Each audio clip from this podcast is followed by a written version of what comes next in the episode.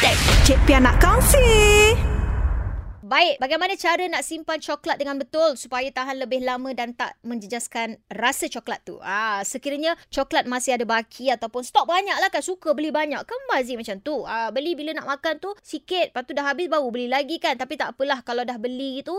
Jadi um, itulah bila nak makan lah. Kenapa rasa dia dah lain? Jadi untuk simpan coklat tu supaya tahan lama, ini dia cara-caranya. Kena simpan pada suhu 16 ke 21 darjah Celsius. Simpan di peti sejuk dalam keadaan tertentu. Lepas tu kena letakkan dalam bekas yang tertutup dan akhir sekali beri perhatian kepada masa penyimpanan. Di mana coklat mempunyai banyak jenis, justru masa penyimpanannya juga berbeza. Ini kerana setiap makanan yang diproses dalam bungkusan memiliki tarikh luput yang telah disediakan dan pengguna disarankan untuk memeriksa tarikh akhir makanan yang dikonsum itu. Tetapi secara amnya coklat susu iaitu milk coklat boleh bertahan sehingga setahun manakala coklat gelap pula sehingga dua tahun.